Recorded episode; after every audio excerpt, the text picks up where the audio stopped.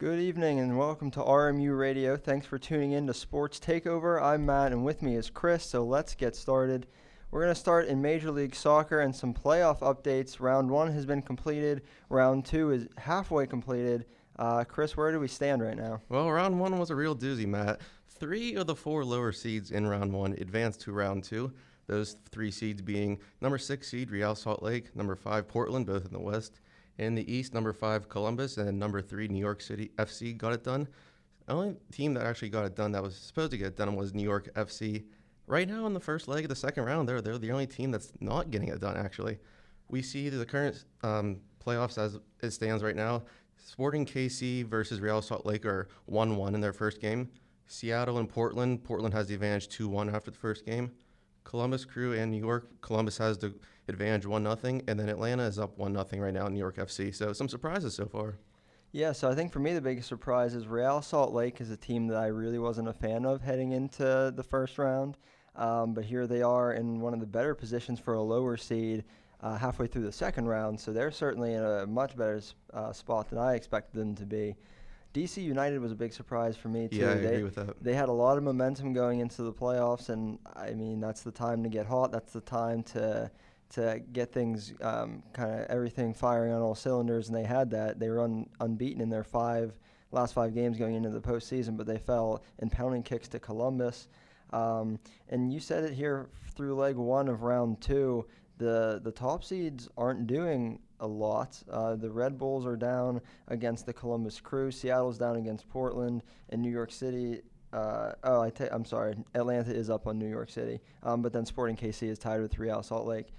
So certainly the top teams here not performing the way we thought they would early here in the second round. I think some of these teams can turn that around. I think the Red Bulls can certainly turn that around against Columbus. They're a very good team at home. They won 14 of their 17 regular season games in their stadium. So I think that bodes well for them here in the second leg of round 2. Atlanta, I like them to hold on against New York. They're up 1-0 right now. New York City's a strong home team, and they took the loss in the first leg, weak on the road, so I like Atlanta there. Sporting KC and Real obviously tied. That one could go either way. But again, you're looking at a team that's pretty solid at home. Real Salt Lake has 11 road losses of their 17 in the regular season, so certainly not their strong suit playing on the road. And Seattle and Portland, I still like Portland. Portland's got momentum going from the first round. They carried it over into the first leg of the second round, so I kind of like them to keep it going. Keep in mind the tiebreaker after 2 games is road goals. So in the event that we see teams split in terms of win-loss and even split in terms of goals scored, road goals will come into play as the tiebreaker.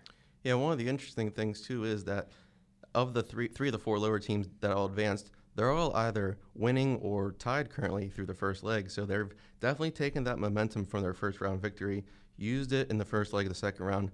Don't know if they'll keep it up, but it's at least interesting and putting pressure on the upper teams right now. Yeah, for sure. So leg 2 will be completed by Sunday, and then the next round will begin next week.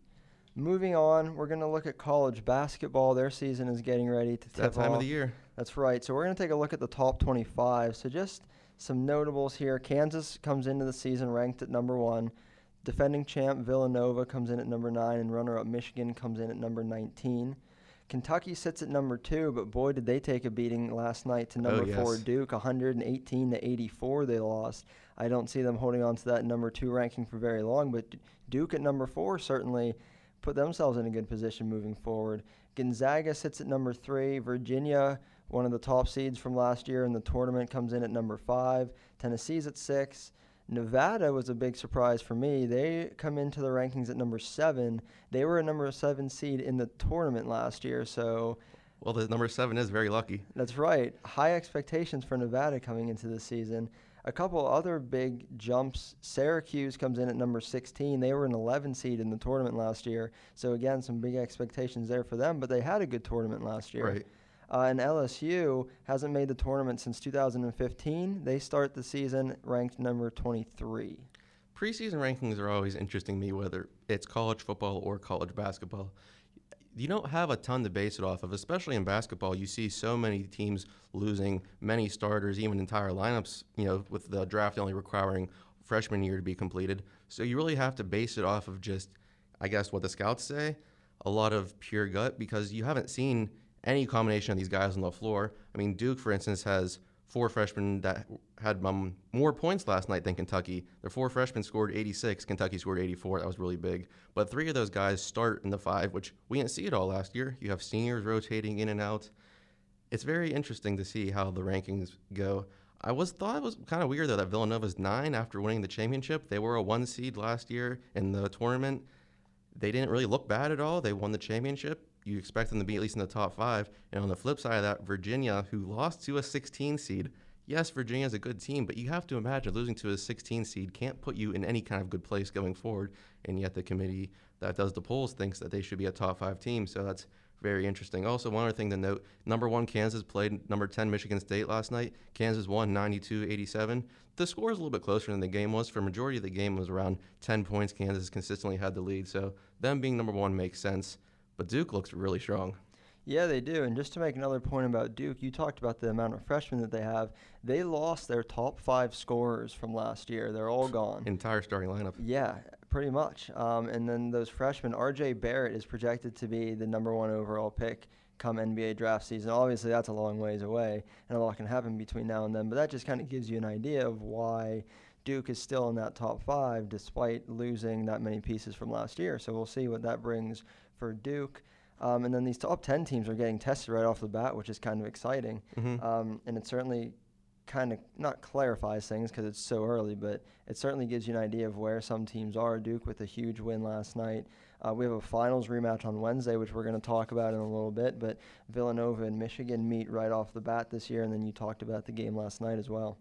And when you have 30 games, and around 30 games or so in the regular season conference tournament, the early games, yes, they're important, but I don't know that they're any kind of indicators. Kentucky can still become a 25-5 team at the end of the season.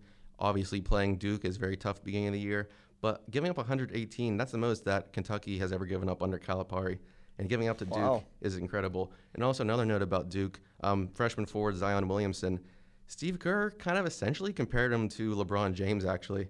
He said he really hasn't seen a guy, like he thought there was only one of James. Williamson looked very strong last night. I mean, he's a guy that's like, he's a unit, he's like 6'7", about 300-some pounds. He moves like he's a guard. He's a guy I've seen actually rise throughout kind of high school. Kind of that was where I first started seeing him with LaMelo Ball. They were kind of projected as the best players going into college. Obviously, Ball took a different path.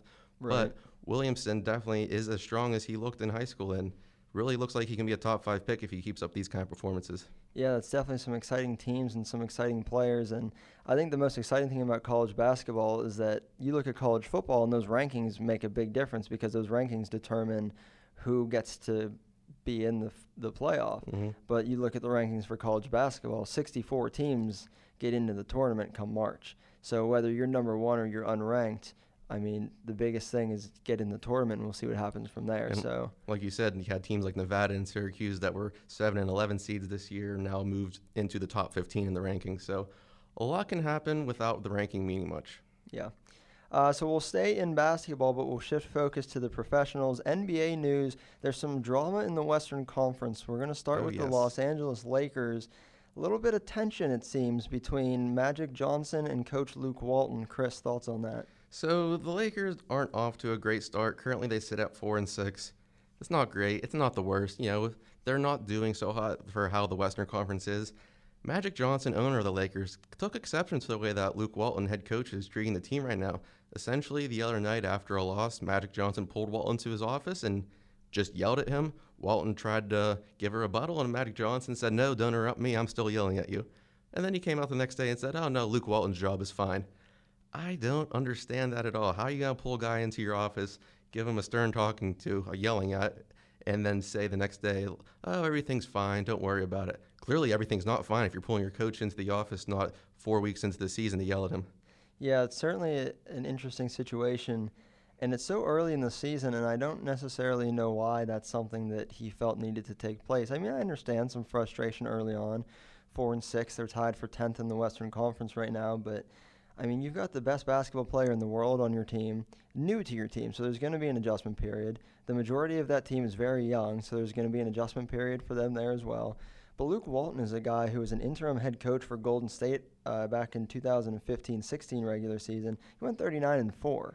I know that was a really, really good Warriors team, but as a head coach, he's proven in the past that he can get it done. Small sample size, sure. But, I mean, like I said, there's an adjustment period, and regardless of who's on your team and what your expectations are, you have to, out of an 82-game season, you would think that you would have patience for more than 10 games. All right, and LeBron was the big addition they made in the offseason. 2010 was the first year LeBron went to Miami. They started off 9-8, made the finals. 2014 was the first year he went back to Cleveland. They started off 8-7, made the finals. Obviously, 4-6, not as good as those two records. There's still time for him to reach there. But clearly, teams where LeBron is heralded to be the savior, the end-all, be-all, they didn't always start off on the right foot. But over time, they managed to work it out. It doesn't help that Rajon Rondo and Brandon Ingram had a few game suspensions, though, from their altercation earlier in the year. So when you have two big players on your team that are in the starting lineup not playing, it kind of puts more stress on some role players. Lonzo Ball is still not 100%. He had surgery in the offseason. There's still a lot of pieces for them to figure out, and I don't know that yelling at your head coach is the best way to figure it out right now. Yeah, and I love that you mentioned that point about the starts LeBron has had with the other teams recently, because I think the biggest difference between those teams and this Lakers team is the expectations. When he went to Miami, for sure the expectation was we're going to go to the finals and we're going to win. Mm-hmm. When he went to Cleveland, maybe not quite as much, but I think the expectation was still that the East was the weaker conference and that LeBron on your team automatically makes you the favorites. In Los Angeles, that's not necessarily the case because you still have Golden State in the West. So, yeah, the record isn't quite as good as even those subpar starts were in Miami and Cleveland, but the expectation isn't the same either. Yeah, and so right now the Lakers, like you said, 4-6. Above them in the division, Sacramento and LA are both 6-4. Golden State is 10-1. So obviously, I think everybody thinks Golden State is going to be the team at the end of the season that's in that division. But nobody really thinks that the Clippers or Sacramento are a team that are going to compete. So there's still a lot of room for the Lakers to move. And you mentioned it, the West is stronger, in fact, than the East. So the fact that LeBron's being put into a new situation, playing more difficult teams, I don't think it's bad for them. I think they just need to take a book out of Aaron Rodgers, relax. Yeah, and I think it's interesting, too, that when LeBron got back to Cleveland, David Blatt didn't last all that long. And now here he is with a new team, and again, the coach is under fire. I don't know if that's a sign of things to come, or, and I'm not saying that LeBron is directly involved with that either, but I just think it's interesting that this seems to be a trend for him when he goes to places, because even Eric Spoelstra, he wasn't let go in Miami, but there was certainly a lot of call for his job or scrutiny for him when LeBron was in Miami as well. It's just interesting the way that as LeBron goes, criticism for the head coach seems to go as well. Yeah, it's all, well, as I thought when he was in Cleveland, LeBron kind of was half the coach. Obviously, we see Ty Lue's gone now. I don't know if he's really half the coach yet, because LA is not his city. Cleveland was his city. He was the Akron kid playing in his hometown, essentially, of Cleveland. He was the one that ran that team. LA, it's kind of the big time, not exactly the same situation as we saw in Cleveland.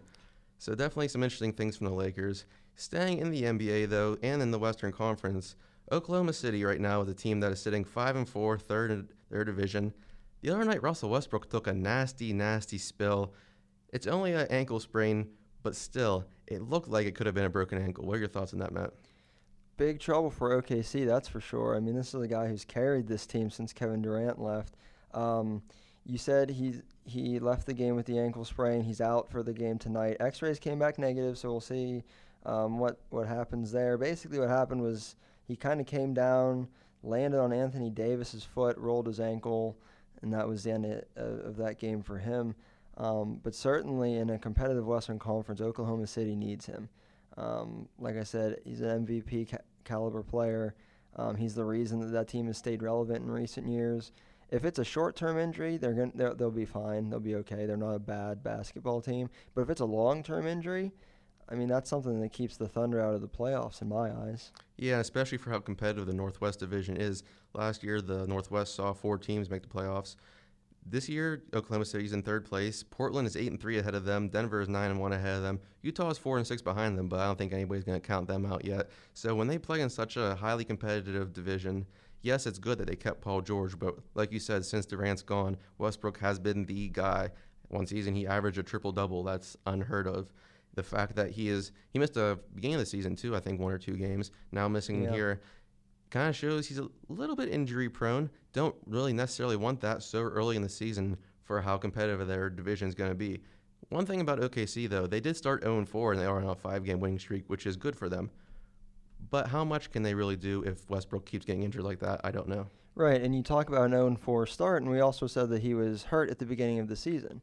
So you're not winning basketball games while he's there. He comes back, he's healthy, he's playing, you go on a 5-game winning streak. You are winning basketball games with him in the lineup.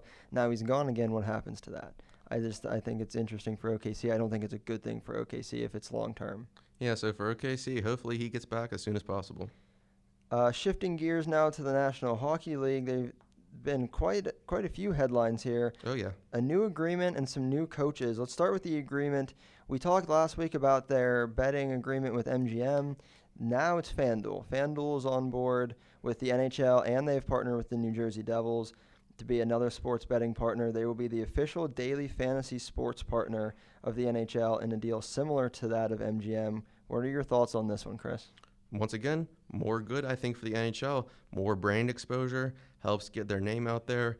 Partnering with FanDuel kind of blocks out other daily fantasy sports like DraftKings or Yahoo Daily Fantasy, what have you. But still, the fact that they're getting out there in the industry is very good for the sport, because there's a lot of people that like fantasy just for the value of fantasy. They couldn't care what sport it is. So now that you integrate the NHL into it, it's good. I thought it was interesting that they partner with the Devils again, because the Devils now have another partnership with another firm somewhere before that the MGM deal came out, actually. I guess because Atlantic City's out that direction, but still, I think it's interesting that the Devils are the team that these companies are choosing to partner with out of all 31 in the league. But once again, I think it's just good for the NHL overall. Well, the sports betting is legal in New Jersey, so that's where a lot of that comes from, is they're going to go to the team that's in New Jersey. In their agreement with the Devils specifically, they will get exposure during home regular season games via an in-ice logo.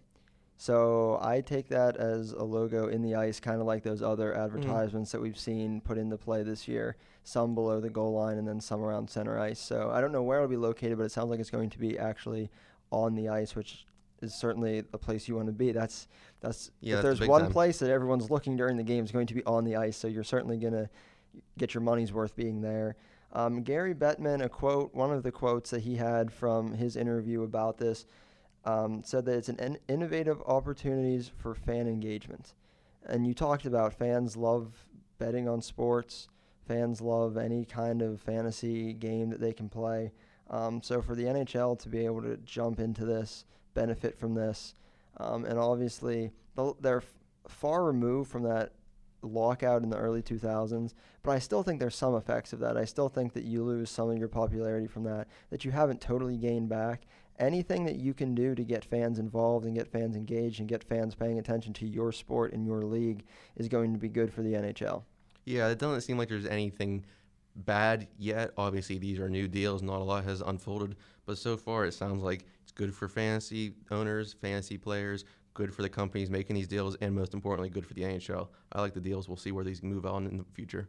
Staying in the NHL, though, some teams and players that will be moving on are the Chicago Blackhawks and LA Kings. Over the past week, Joel Quenneville, the longest-tenured coach in the league, was fired by the Chicago Blackhawks, and John Stevens was fired by the LA Kings. What are your thoughts on those deals, Matt? Interesting. Very interesting. Let's start with Los Angeles. Their head coach was John Stevens, off to a 4-8-1 start this year, dead last in the NHL in goals scored. The thing that I thought was weirdest about this firing is that it came after a 4-1 victory over the Columbus Blue Jackets. And I get that 4-8-1 and the worst offense in the NHL is cause for concern. But after a 4-1 win just seems like an odd time to me. But anyway, John Stevens was not the head coach for the Kings' 2 Stanley Cup victories, but he was an assistant coach. So he has won 2 Stanley Cups with the LA Kings in some capacity. Last year they made the playoffs. They had a record of 45, 29, and 8. It's a solid regular season, but they were swept in the first round by the Vegas Golden Knights. I believe they scored 3 goals in 4 games. Yeah. I think they only gave up 7. So yeah, the Low-scoring series. Yeah, the defense was outstanding in that series, but the offense was non-existent, obviously, and we're seeing the same issues this year, even with the addition of Ilya Kovalchuk. This is the second oldest team in the NHL, though. And when they were winning Stanley Cups, it was a team that played a physical brand of hockey, which was successful in the Western Conference and successful in the league overall at that time, in 2012 and 2014. The game has moved on from then. The game is now faster. There's more skill. It's younger. So to have the second oldest team and kind of that team that still has that physical brand of hockey, to me, the coach isn't the problem. To me, the team is the problem, and the team isn't on the coach to change. It's on management to change. You need to bring in younger players, more skilled players, get rid of the bruisers, if you will, and kind of adjust to the way the game of hockey is being played. I personally think that this team, regardless of who the coach is not a playoff team. No, like you said, last year they got swept in the first round. So if you want to, count that as regulation games to this season, 4-12-1 in their last 17 games. That's bad. That's really bad. Stevens was only in his second year, though, of being the head coach. So, and like you said, it was after a 4-1 victory.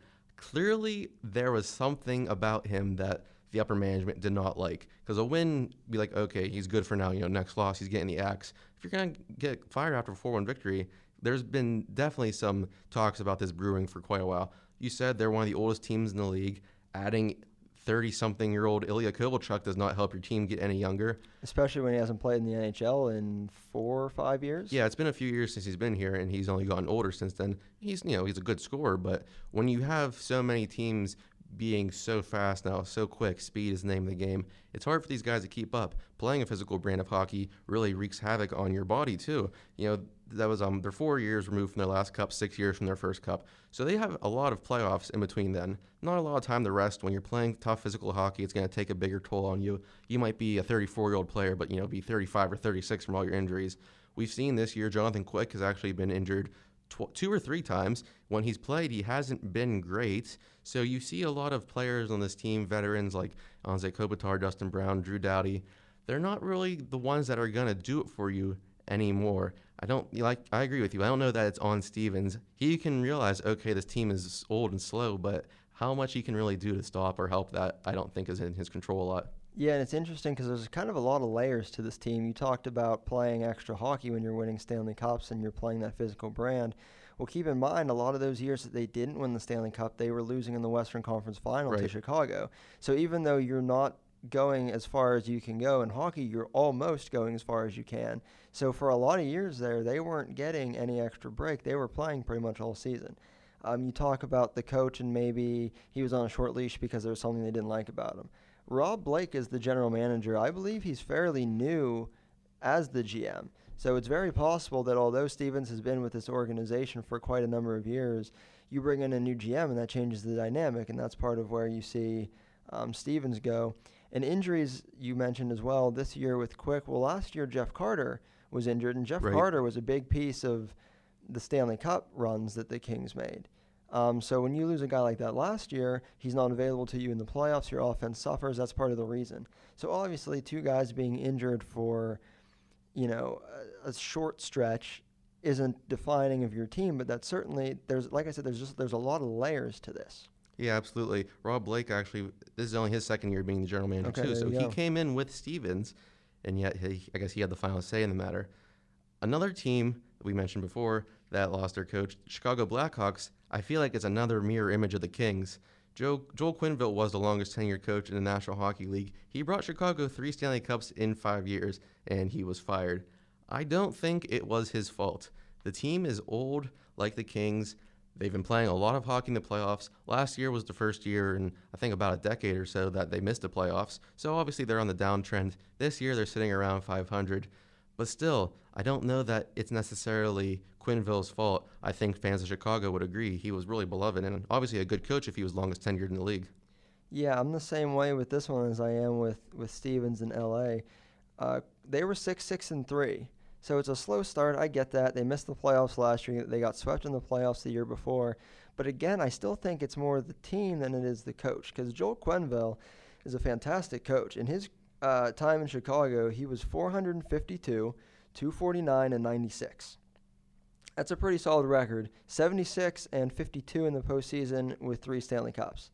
In his NHL career, he has 890 wins, 532 losses, 77 ties, 137 losses in overtime. So again, a very good record, not many losing seasons across his time in the NHL. I want to say in about 20 seasons, he only missed the playoffs, I think, twice. So it's three times, okay. So it's certainly a coach who's had a lot of success. But you're looking at a team that, in my opinion, did things the right way. They went all in. They did what they needed to do to stay under the salary cap. They won 3 Stanley Cups in 5 years. 6 years. 3 cups in 6. No, it was 5 years. It was 10, 13, and 15. Yeah, that's 6 years. Right. Regardless, it's a team that built – it's an organization that built a winning team, took advantage, and now you're on the decline, and you're going to deal with the decline. That's just the way it goes. They've had to shed salary. They've had to lose guys that they didn't necessarily want to lose. But you have to know that that day is coming at some point. You can't expect these guys to play at the same level for an entire decade or longer. I mean, they did what you would want to do if you're a team. Build a contender, win cups. In my opinion, build a dynasty. Yeah. And then you're not fall apart. They're still there. But to me, getting rid of the coach that got you to that point isn't the answer. I mean, you can only be at the top for so long. It's only a matter of time before things start to happen. Last season, they made some questionable trades, in my opinion. They sent Artemi Panarin to the Blue Jackets. Did not agree with that trade. They sent backup goalie Anton Fort. No, they got Forsberg. Who they sent to the Hurricanes? They made a trade. Scott Darling. Yeah, okay, backup goalie. Scott Darling. Yeah, sent Scott Darling to the Hurricanes, so which I did not agree with, too, for how much Corey Crawford's seen injury. So when you have these kind of questionable trades, now, once again, a team that's getting old, you've seen Patrick Kane, Jonathan Toews, Duncan Keith. They've been here this whole ride. So it's about, around, we'll say 10 years that they've been on the team. And they've played, once again, a lot of hockey in the playoffs, making several Stanley Cup runs, several deep playoff runs, even when they didn't make the Cup. I don't think it's his fault. I think they should have just let him go all out on his own terms because clearly he was not the problem. Yeah, and I've kind of seen Chicago revert to their old ways in the sense that they're bringing back players that were good at the beginning of their dynasty. So they brought back Brandon Saad in that deal for Artemi Panarin. Not that he's a bad player, but it's a player that you were willing to part ways with that now you're trying to bring back. They brought back Patrick Sharp as another one. He went to Dallas for a little bit. He comes back in his late 30s and doesn't perform the way he did in 2010. Obviously. And understandably so. And we see them bring in Chris Kunitz, who has had good seasons with the Pittsburgh Penguins and their Stanley Cup runs. But again, you're looking at a guy who went to Tampa last year, wasn't great. Now you're bringing him in. They're trying to bring in these veteran guys, save some salary, give them, cheaper contracts, and see if they can rekindle some of their magic from years past, and it's not working out that way for them. To me, that's not on Quenneville. That's management bringing in those players that are past their prime. And right now with those two, with Quenneville being fired, the longest tenured coach is John Cooper, the Tampa Bay Lightning, who was hired in 2013. So the longest tenured coaches we're seeing right now in the NHL, 5.5 years or less. That's not really that long in terms of coaching, I don't think. When you see NFL coaches go for 10, 20 years even, or baseball coaches go for 10 to 15 years. So the NHL is definitely changing. Yeah, very interesting. So this just got me thinking a little bit. He's won 3 Stanley Cups. The Kings were a team that were winning Stanley Cups. Both of those coaches are gone now. Active coaches in the NHL that have won a Stanley Cup with the team that they still coach. Mike Sullivan in Pittsburgh is the obvious one. 2. We're only a couple years removed from that. There's one more. Do you know who it is? I was trying to rack my brain around it. I said Ken Hitchcock earlier, but I forgot that he's no longer with the team. Who is it, Matt? Randy Carlyle in Anaheim. He won the Cup with them in 2007. Really? Left, and now he's back. So the only other active coach in the NHL that has won a Stanley Cup with the team he's currently with, although he wasn't with them the whole way through, he is currently coaching the team that he won the Stanley Cup with back in 2007, Randy Carlyle. Well, times are changing in the NHL. Right now, we're going to take a short break, but coming up afterwards, we're going to have some hot NFL midseason review and college football. Stay tuned.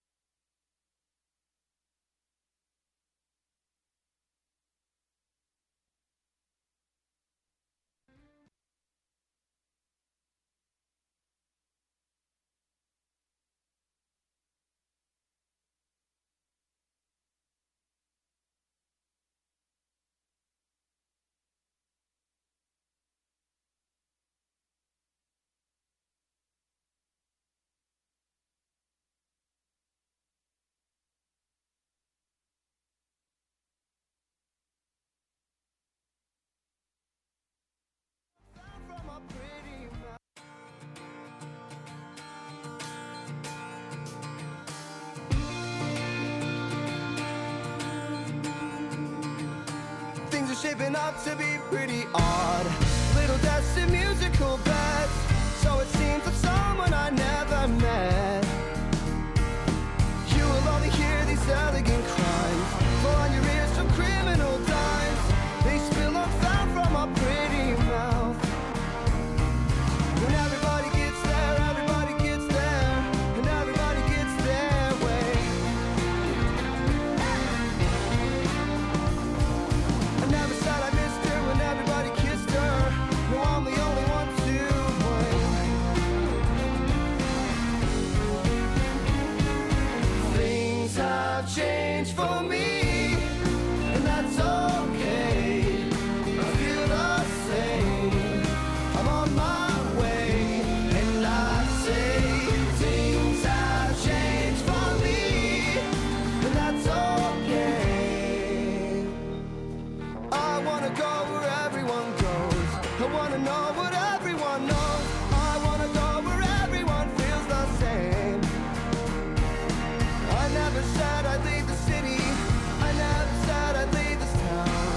A falling out we won't tiptoe about. When everybody gets there, and everybody gets their way. I never said I missed her, and everybody kissed her. No, I'm the only one to blame.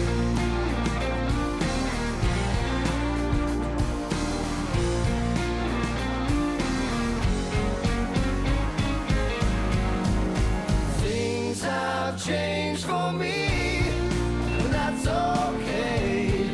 I feel the same. I'm on my way, and I say things have changed for me, but that's okay. I feel the same, and I'll say things have changed for me. That's okay. I'm singing it all night. Come on, everybody, gotta join in on the dancing. Things have changed for me. Come on, everyone, that's okay. I'm singing it all night. Come on, everybody, gotta sing along. Things have changed for me, and that's okay. I'm on my way, and I'll say. Things have changed for me.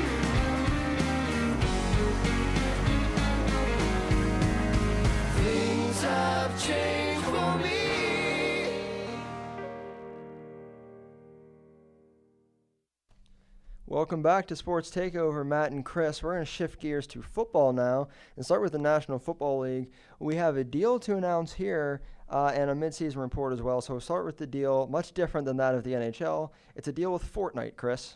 Yeah, it's a little bit of an interesting one. So the deal between the NFL and Fortnite is that with the purchase of one skin pack in Fortnite, you can get any team jersey, any player number you want on your Fortnite character. Fortnite is a video game, for all of you who do not know. Kids love it these days. It's really blown up in the last year. A smart move for the NFL to get involved. Maybe the NFL sees their numbers being a little bit lower than they want them to be.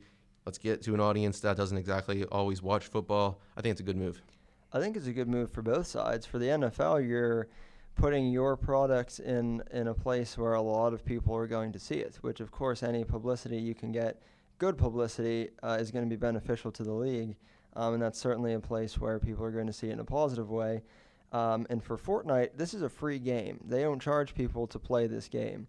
So the fact that you have to pay to get these team uniforms, that's something that people are going to want to do. So not only do I think it's beneficial for the NFL for people to see their teams and see their jerseys, but it's beneficial for Fortnite because it's going to be another way to drive revenue for them. Yeah, absolutely. And Fortnite actually partnered with Marvel early in the year to get some comic book exclusive skins in the game. So Fortnite is no rookie at this. The NFL, however, first real big deal they made with somebody else. Good deal. Interesting to see where it goes from here. Yeah, for sure. So let's look at a midseason report now. Every team in the league has played at least half of their schedule. Some have played 8, some have played 9, depending on how the bye weeks have worked. But we'll take a look here division by division and just hit on some records and some surprises and see what we have here moving forward. So let's start in the AFC East. For me, not really any surprise here. New England has won 6 games in a row. They're 7-2. They're first in the division. I think that's what I expected. I think that's what most people expected. The Miami Dolphins have been a little bit of a surprise. They're 5-4, pretty average. I didn't expect them to be much below average, but certainly a little bit better than I expected. The Jets and the Bills are pretty much right where I think people thought they would be. They're at the bottom of the division. They're at the bottom of the conference. They're towards the bottom of the league. The Jets have been a streaky team. The Bills have just been flat out bad. But overall, not a lot of surprises there. No, New England got off to a rocky start, 1-2, but sitting at 7-2, top of the division, nothing for them to worry about. Miami, a little bit of surprise, 5-4 right now. They went 10-6 two seasons ago, though, so not a huge surprise. They're a team that has won in the past. And the Jets and Bills, they're not good. They won't be good. They're at the bottom. It's where they belong. Move forward with that. Moving into the AFC North, once again, I feel kind of like it's business as usual. Steelers currently sit at the top, 5-2-1. That one tie is going to be an ugly blemish for the whole season, but we'll move past it. Cincinnati sitting at 5-3, maybe a little better than some people thought, but they're a team that, once again, has seen success in the past. Baltimore, 4-5, thought they'd be better than that. Cleveland, 6-1. It's better than they've been, as hard as that is to say, but I wouldn't say it's good necessarily. No, I think the two surprises are the teams in the middle. I didn't think Cincinnati would be that good. I think I had them at 5 wins for the season, and they're at 5 wins at the halfway point. Oh, boy. It's just one of those teams that they've been kind of good. They've been there, but they haven't made any noise. And I just feel like at some point, I don't see them taking a step forward. So at some point, I just feel like they're going to take a step back, but they haven't yet. Baltimore has really dropped off since a strong start to the season. They still have the best defense in football, so certainly I think they'll be right around 500, kind of where I expected them. They're a little bit below right now, but I think we'll see them in that 9-7 kind of range. Well, that's the Joe Flacco effect right there. Yeah. Manages to find a way for good defenses to turn to average football teams. AFC South, Houston leading the division at 6-3, the Titans at 4-4, Jacksonville at 3-5, and Indianapolis at 3-5. So Houston I had as a playoff team coming into the season. I certainly am not shocked at where they're at, especially given the schedule that they've played to this point. Jacksonville surprises me a lot at 3-5. They have a big game coming up against the Colts. Huge. It's a do-or-die kind of game when you're fighting to not be in last place in your division. Jacksonville's got to turn it around here at some point. Yeah, their start is very surprising. Last year they went 10-6, made the conference championship game where they lost to the Patriots. Earlier in the year, they beat the Patriots, which I picked that game, but most people didn't think that the Patriots would lose to the Jags again. So they go into the season kind of with momentum, now sitting at 3-5. Once again, I think it's like Baltimore. They have a good defense, but not the Joe Flacco effect. This time the Blake Bortles effect. People heralded him as being average, below average, but he was good enough to get them where he got them last year. Not cutting it this year without Leonard Fournette in the games. And you mentioned it's a huge game this week against Indianapolis. They're a team I expected to be around 3-5. They don't really have a lot going for them. Nobody knew what they were going to see from Andrew Luck. Tennessee, around 500. They finished last season at 9-7, squeaked into the playoffs, won the first game. It was good. I don't expect a lot more. They're an 8-8 team, in my opinion. And Houston, like you, I picked them to win the division at the beginning of the season. The 0-3 start, didn't really like it, but now that they sit at 6-3, they're definitely a strong team moving forward, and I think I'd be afraid if I was any team that has to play them. Moving into the AFC West, I think the biggest surprise in the AFC, Kansas City, 8-1. They have not looked bad in any game, even in their loss. They look strong. The Chargers right behind them at 6-2. Denver, 3-6. They kind of started the season good, but they've obviously fallen off the wagon, and, of course, John Gruden's Oakland Raiders sit at the bottom at 1-7. They're a team that has high expectations just because of the name of Gruden. I don't think anything else about their team indicates it's going to succeed. The Chargers are a team that I picked to win the division at the beginning of the season. They're 6-2. Their only two losses being to Kansas City and the Rams, so not bad losses to have. A lot moving forward with the Chargers. I think they're in a good spot. Yeah, so I also had the Chargers winning the division before the season, and sitting at 6-2, they're certainly in a very good spot. But I seriously misjudged both the Kansas City Chiefs and the Oakland Raiders. Patrick Mahomes certainly didn't think he'd be doing what he is right now. That's a big reason that the Chiefs are where they're at, so credit to him and that team, because I certainly didn't see that coming. And I also didn't see John Gruden dismantling the Oakland Raiders coming either. I thought both of those teams would hover around the 500 mark. Obviously, Kansas City, unless something crazy happens, will exceed that margin for sure. Oakland's going to come nowhere near 500 with the team that they're putting out on the field right now. So It'll be interesting to see where the Chargers fall with, as well as the Chiefs are playing. Might be one of those situations where they finish above some division winners but still have to play on the road in that first weekend of the playoffs. Yeah, it might be interesting for them too. Moving into the NFC, we're going to start in the NFC East. Washington currently leads at 5-3. Philly's right behind at 4-4. Dallas a little bit further behind at 3-5, and the Giants in dead last at 1-7. The bottom two, I expected. The Giants, they're a team that has been struggling. Last year, finished 3-13. Not really. They added Barkley, but they haven't done a lot with the overhaul of the team.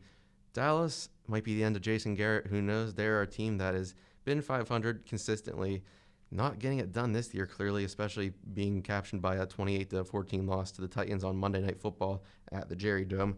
Bad. Eagles are a little bit of a surprise to me. I expected them to be better than 4-4. Of course, Wentz was not there at the beginning of the season, but even so, Nick Foles did good in the Super Bowl. He didn't really do much to start the season, and the Redskins are a huge surprise to me. They're currently 5-3 leading it. At no point did I ever consider Washington to be a division contender, but here we are at the midway point, and they're leading it. Yeah, I had the Eagles winning the division and everybody else being below 500, so the Redskins are a surprise.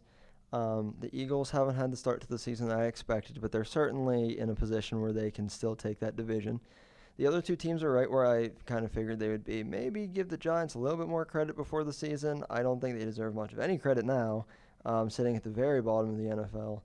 I think it'll be an interesting race between Philadelphia and Washington, but I don't think the other two are. I mean, the Giants already don't have much of an impact. I don't think the Cowboys will either. All right, moving into the NFC North. Surprise at the top for me, Chicago 5-3. Once again, before the season, didn't expect John Gruden to blow up the team and send Mac to the Bears. He's clearly helped them. Minnesota right behind at 5-3-1. Green Bay at 3-4-1, and Detroit at 3-5. I really think that Chicago and Green Bay should be flipped, at least of what I thought about going into the season. Chicago has 5 wins. Team I didn't really expect to be here at this point. Yeah, I expected them to be better than last year, but I expected them to hover around 500, 8-8. 5-3 is a really good start for them. And then you see on the flip side, the Packers are 3-4-1 now. You need to get more wins for Aaron Rodgers. I don't think he has a good team around him. I really wish he did, but we saw them make some questionable moves at the deadline that don't really show me where they are going forward with this team either. Yeah, I keep waiting for Chicago to drop off, and they're not doing it, so I'm excited to see how long they stay at the top of this division. Minnesota has found a way to get themselves back on track after a slow start. Green Bay has not. And Detroit is not out of it, but with the teams that we have in this division, I think they're taking themselves out of it. Mm-hmm. Green Bay has to do something in a hurry, and like you said, their trades, to me, send them in the wrong direction, the same direction that they're already going in. So I think this could turn into a 2-team race quickly. Minnesota is my preseason pick to win the division. I feel pretty good about that at this point. NFC South is an interesting division. The Saints lead it at 7-1. The Panthers at 6-2, Atlanta 4-4, Tampa Bay 3-5. Tampa Bay, I think, is pretty irrelevant. Mm-hmm. They had a good start to the season, but their defense is atrocious. They can't decide on a quarterback. It's a good division. I don't think that they're in any position to make a push for this division or even for a playoff spot. Atlanta started off horribly. They've come back. They've bounced back a little bit. But, of course, when you're chasing two teams with a combined 3 losses, there's not a lot of wiggle room. New Orleans, I buy 100%. They've looked good all season. They just signed Dez Bryant. They just knocked off the Rams. I think everything that could be going right for the Saints is. Carolina's at 6-2. I don't like Carolina quite as much as their record suggests, so it'll be interesting, I think, to see what happens with them. Yeah, you hit the nail on the head with the Saints. They are 7-1. They finished the season strong last year. They were 1 defensive tackle away from making the NFC Championship game. They're definitely a team that is built for this year. They're good, very good. Adding Dez Bryant just gives them another dynamic component on offense for Drew Brees to play with, which Drew Brees is having MVP caliber season. Carolina, you don't think they're a 6-2 team? Well, me neither. I think they're going to be better than 6-2 suggests. Interesting. They're a team that I really liked going into last year in the playoffs. Ran into a very good Saints team. They have 2 meetings against the Saints later in the season still lined up, so very interesting to see how that sways. Atlanta's a team started off rocky. Right now at 4-4, they made up some ground. I just think for how good the NFC South is, it's just going to be too hard for Atlanta to overcome that. In Tampa Bay, they're a team that is just muddled with bad defense, inconsistent quarterback play from whoever they throw out there. They have one of the top offenses in the league, but they definitely are not one of the top teams in the league. So, and once again, in the competitive NFC South, it's going to be hard for them to move up. Lastly, we have the NFC West, which I don't know that there's necessarily any surprises here. The Rams currently sit at the top at 8-1. An unfortunate, heartbreaking loss at the Superdome against the Saints last week, but nonetheless, 8-1 still very strong. Seattle, they're 4-4. I didn't think that they were going to be an above 500 team this year. I would have said probably about 5-6 wins going into the season. So the fact they have 4 now shows how much Russell Wilson has been carrying this team. They don't have a lot of other pieces surrounding him. And then at the bottom, you got Arizona's at 2-6. We've talked about their weird coaching and quarterback issues. They actually cut Sam Bradford this past week, so that whole saga is done with him. And then San Francisco still feeling the effects of the Garoppolo torn ACL. They're at 2-7 at the bottom. Neither of those teams really have anywhere to go. Seattle can make a play for the wild card, but it's going to be really tough for them to do so with how good the NFC is, and I think the Rams are just going to keep coasting into playoffs right now. Yeah, the Rams are right where I thought they'd be. So are the Cardinals. Seahawks are a little bit above where I thought they might be at this point, but I don't know that they will compete for a wild card. I think there's other teams there that are just better than they are. The 49ers, obviously, when Garoppolo goes down, that changes the whole outlook on the season, and unfortunately, they're in the basement, and I think that that's where they're going to stay. So certainly some interesting division battles as we get down to the second part of the season here. So let's shift focus here to college football for a little bit. Quick recap on this past weekend. Basically, LSU took a big hit. Alabama solidified their spot as number 1. Michigan with a huge win over Penn State to solidify themselves as a top 5 team, and they slide into the top 4 into a playoff spot for now. Georgia gets a good win over Kentucky to somewhat eliminate Kentucky and boost Georgia. Florida loses to unranked Missouri 38-17. Huge hit for them. I think that gives them 3 losses. As far as I'm concerned, they're done. Syracuse and NC State jump into the top 15. That won't have an impact most likely on the playoff, but it's good for those 2 schools. As we come into this week, who do you think can still contend for a playoff spot? Well, you mentioned Alabama shellacking at LSU. 29-0 in Death Valley. They didn't give up any points to LSU.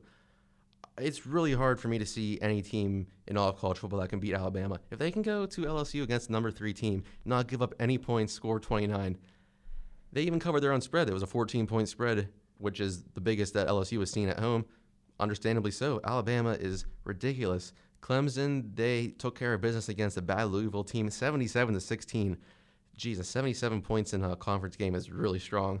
Michigan, a very strong physical defensive win, 42-7 over Penn State. That solidifies them. Like we said, they moved into 4th. I feel like Georgia is a team. Well, Notre Dame, they beat Northwestern. It was just an average game, whatever, but they're still undefeated. Don't get me wrong, still good. Georgia is a team that has potential. Right now, the SEC championship game, with 3 weeks left in the regular season, is set between Alabama and Georgia. So, in my opinion, Alabama has already made the college football playoff. If Georgia can somehow beat them, I think both teams will get in a similar situation that we saw last year, because I don't think Alabama's going to lose. Georgia has to beat Alabama for them to get in. That's the only way it's going to work, because if they lose in the conference championship game, that's 2 losses. Some other teams that might be able to squeak in, I really like UCF. They're still undefeated. I don't know that they're going to, but I really want to see them in there. It'd be really interesting. West Virginia, huge win on the road last week in Texas. They've jumped up into the top 10 now. Another team we see in the top 10, Washington State. Both those teams have 1 losses. Washington State controls their own destiny in the Pac-12. West Virginia has an important showcase against Oklahoma the last week of the regular season, so I feel like that game will be important. But right now, the top 4, I feel like it's really hard to crack them. Yeah, so you talked about some of those teams at the top. Alabama, Clemson, Notre Dame, Michigan, Georgia, I think certainly can definitely get in. Oklahoma, I think, has an outside shot at it. West Virginia and Ohio State, I think, also have an outside shot at it. There's going to be some big games. You talked about Alabama, Georgia. We've talked about Michigan, Ohio State before. Oklahoma will play WVU, like you said. Those games, for me, are going to determine who gets into the college football playoff.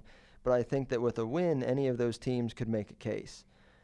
You mentioned Washington State. I don't think Washington State can get in. And the reason that I say that is because LSU gets smacked around at home, gives them their 2nd loss on the season, and the College Football Playoff Committee still puts them above Washington State. That's a good point. And the best game Washington State has left on their schedule is the last game against number 25 Washington.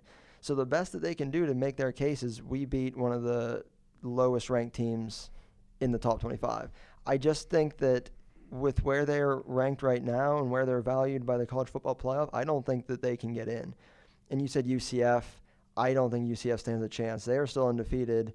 They're ranked number 12. There's two-loss teams above them. I don't think that those two teams have a chance. But boy, do I want to see UCF make it, though. I would love to see it, too, but it's not going to happen. Yeah, similar to Washington State, UCF definitely needs an immense amount of help ahead of them. We're running a little short on time this week, so we're just going to move right into quick picks. We're going to start in the NFL Thursday night action. We have Carolina traveling to Pittsburgh. I mentioned I think Carolina's better than 6-2. I think they're going to propel themselves to 7-2. I don't think Cam Newton is an easy or even remotely average quarterback to contain. He is extremely difficult. We've seen some lapses in the Steelers' defense. I think him and McCaffrey are going to take control of the game and defeat the Steelers. I'm going to take the Steelers. They're at home. Their offense is significantly better than that of the Panthers. They ranks 4th in the NFL. The Panthers ranks 13th. Defensively, these two teams are pretty even. But again, then I come back to the offense, and I like the Steelers' offense more. I think the Steelers are more potent, and I think in recent weeks the Steelers have been more consistent. The Panthers find a way to win these games, but for me they just don't do it convincingly. So I'm going to take the Steelers. Jags-Colts is a game that we talked about a little bit ago, the battle for third place in the AFC South. Important battle, though. A very important battle, and especially for the Jaguars, and that's who I'm going to take. They have to turn their season around. After what I saw last year, I feel confident that they're still a good football team that can compete for a playoff spot. If they're going to turn around their season, it has to start this week against the Colts. While you're confident they're a good football team, I'm confident that Indianapolis is a bad football team, so I will go with the Jaguars as well. Very important game. Currently, both 3-5. When you have Houston sitting at 6-3, you need every win to count, especially when you're going to see these teams later in the road down in the division races.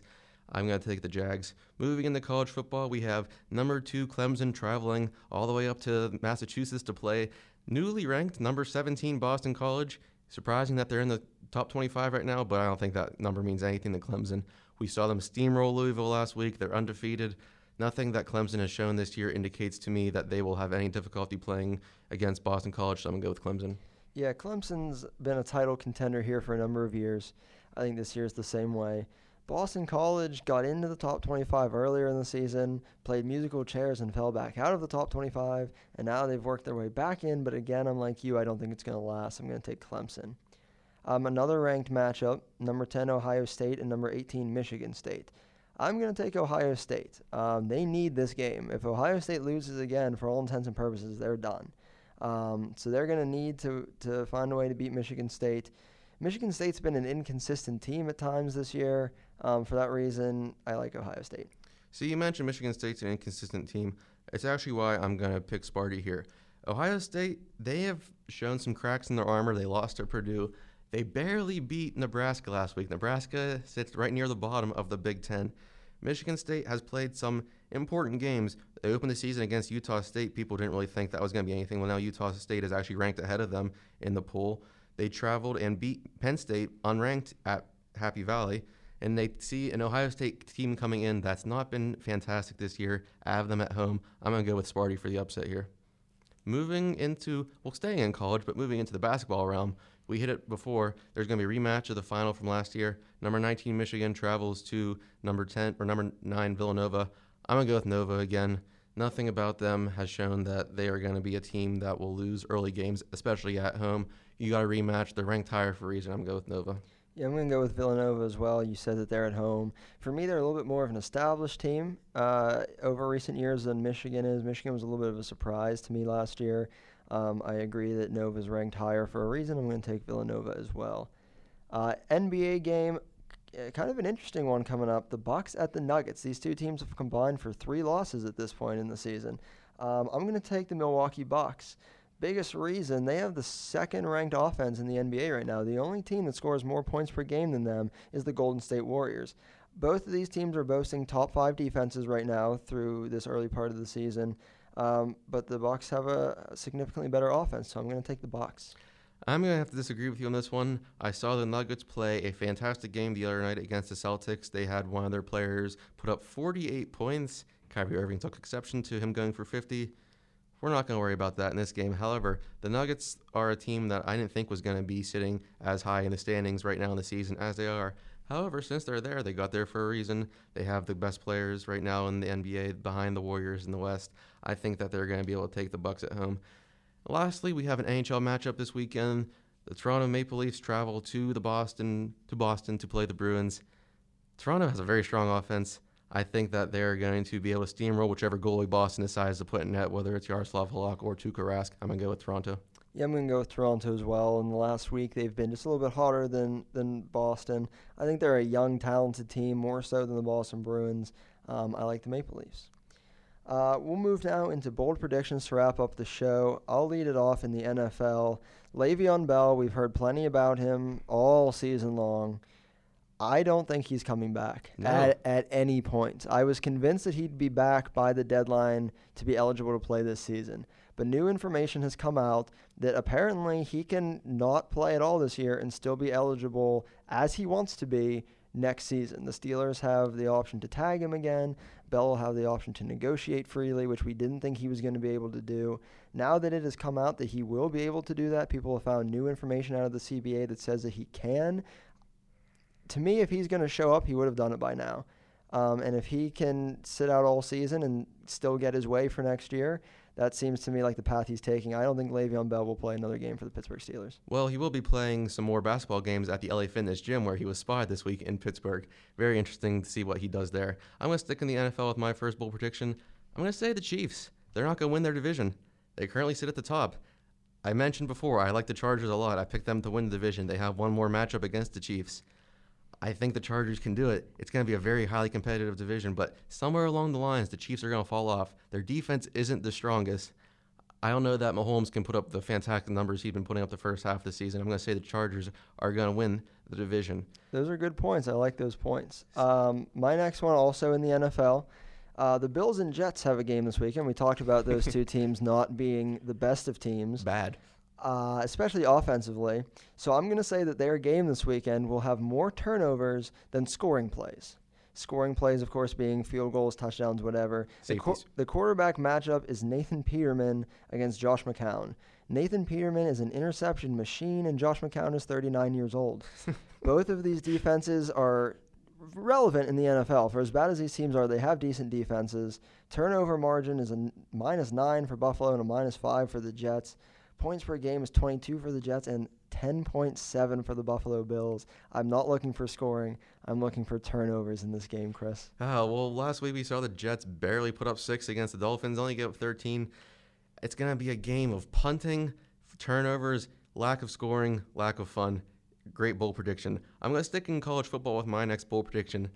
Right now, the current top 4 in the college football playoff, Alabama, Clemson, Notre Dame, Michigan.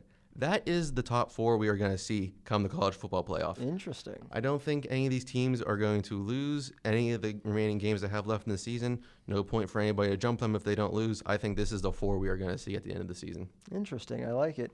My last one's going to come from the National Hockey League. We've talked about head coaches being let go.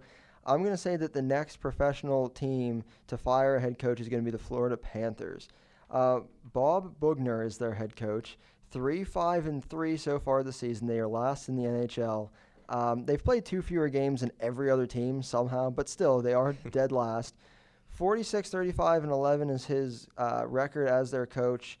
The last 2 coaches, though, that Florida's had is Gerard Gallant, who had the best winning percentage in team history and was still let go without having coached in 200 games. Bad decision. And Tom Rowe, who was only the head coach for 61 games, after acting as the GM, letting Gallant go, stepping in for him, and then being relieved of both GM and coaching duties. So kind of a short leash here recently in Florida. I'm going to say it continues this year for a team that should be better than they are. Yeah, the Panthers are a team that clearly has the players. They do not have the upper management. Great bowl prediction. I can't wait to see what happens with them. My last one's going to travel across the ocean to England.